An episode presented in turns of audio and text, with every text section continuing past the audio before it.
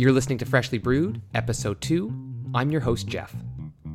What happens to us and our brains when we spend a lot of time by ourselves? Right now, we are all being strongly encouraged to do something we don't normally do stay home and stay away from others.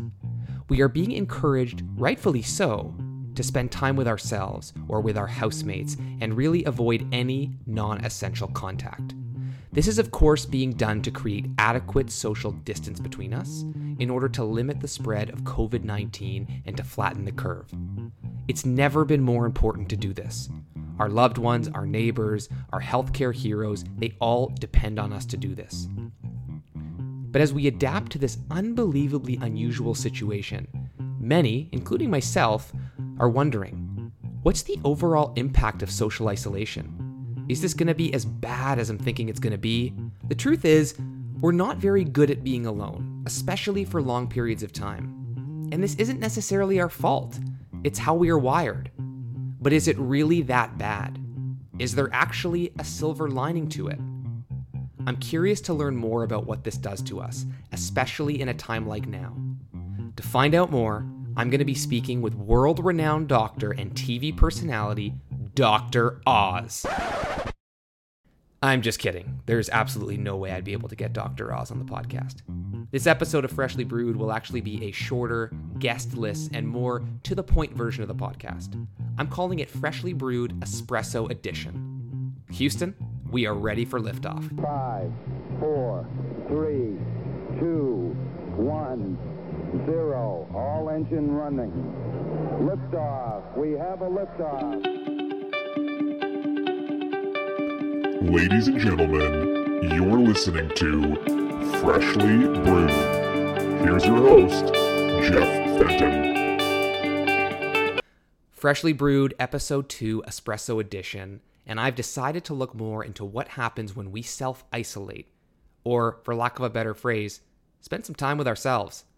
To give you a sense of how well we fare in social isolation, consider a novel study that was done years ago.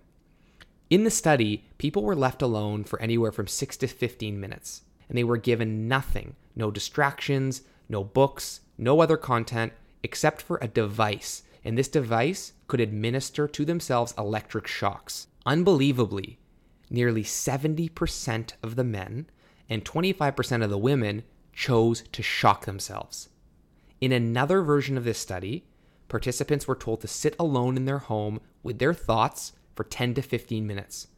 More than half of the participants confessed to cheating by getting up from the chair or distracting themselves with their phones or music.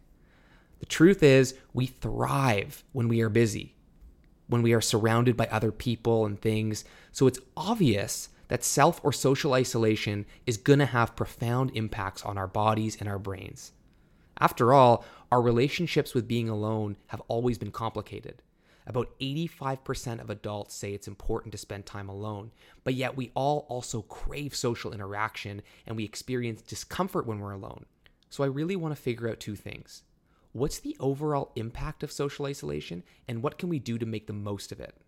First, a disclaimer I am not a doctor.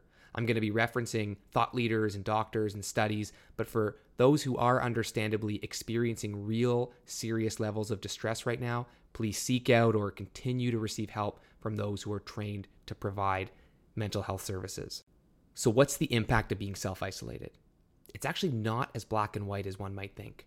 There's some good and there's some not so good. And the idea is that if we can become aware of the not so good and we can try to leverage the good, we might be better off than where we started. Let's start with the not so good. If we consider one extreme, complete isolation, we discover that humans will experience harrowing consequences. As an example, in the fall of 2018, a US poker player, Rich Alati, decided to conduct an experiment. He felt that he'd be just fine under complete isolation. He even bet $100,000 that he could survive 30 days alone in total darkness. He confined himself to a small dark room with nothing but a bed, a fridge, and a bathroom. Technically speaking, he had everything he needed to survive. But after 20 days, he bailed. This is an extreme representation. I mean, today we are experiencing self isolation, but with some modern luxuries video chats and content, next day deliveries. And for a lot of us, we're still very grateful to be able to continue our jobs, albeit done remotely. But this example still illustrates the fundamental truth that humans are social creatures. We are wired that way.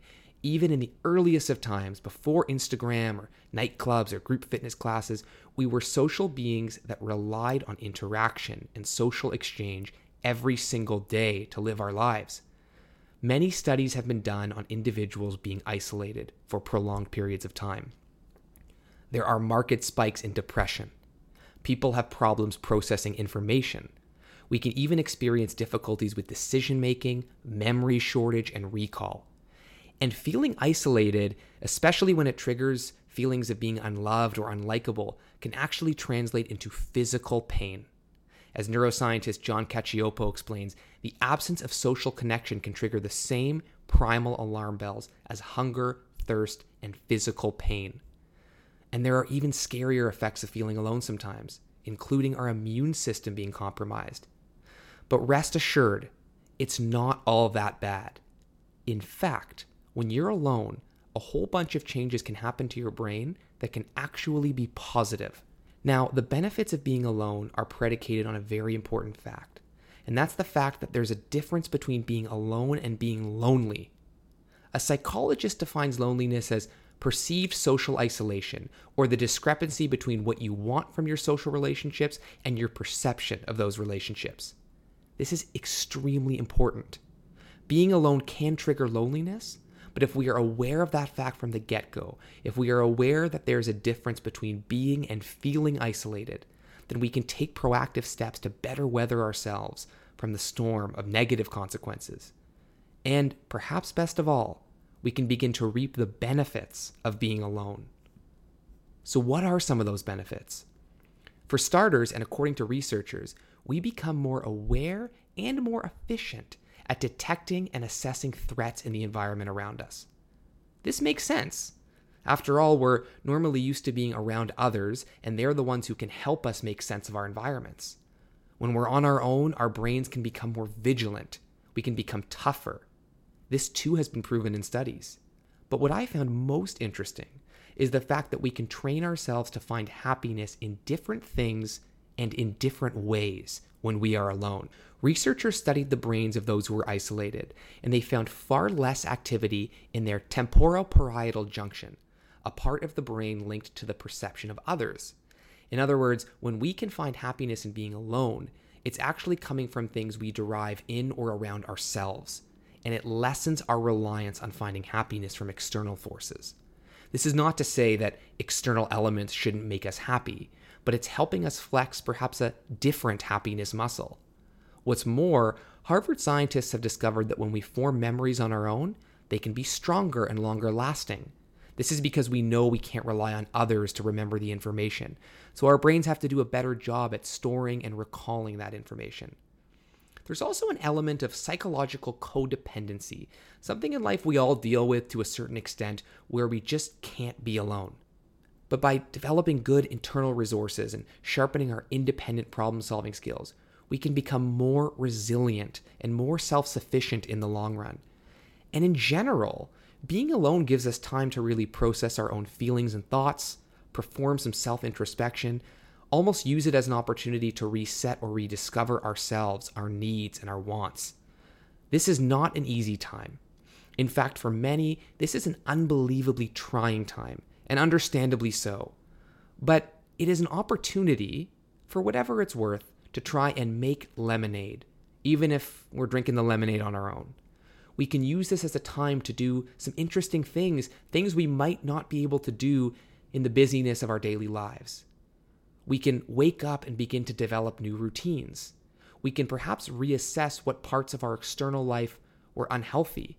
We can have relief from social pressures and use it as a chance to reassess who are the people and what are the places that we value most. We can use this as an opportunity for more tranquility and calm, or even as a chance to develop more spiritual or creative pursuits. There is absolutely no telling how this situation is going to evolve. It is changing every single day. But so long as we can remain connected digitally, and so long as we can continue to know that making this sacrifice is going to help our loved ones and our society, we can use this time to harness the benefits of more alone time.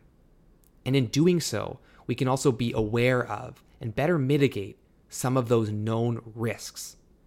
That expression, what doesn't kill us makes us stronger, it's a helpful one to think about right now. We're not choosing to be alone. I think the absence of that choice is also what's hurting a lot of us. But we are self isolating. Think that I'll come running back. Baby, you don't know me cause you're dead wrong. What doesn't kill you makes you stronger. Stand a little taller.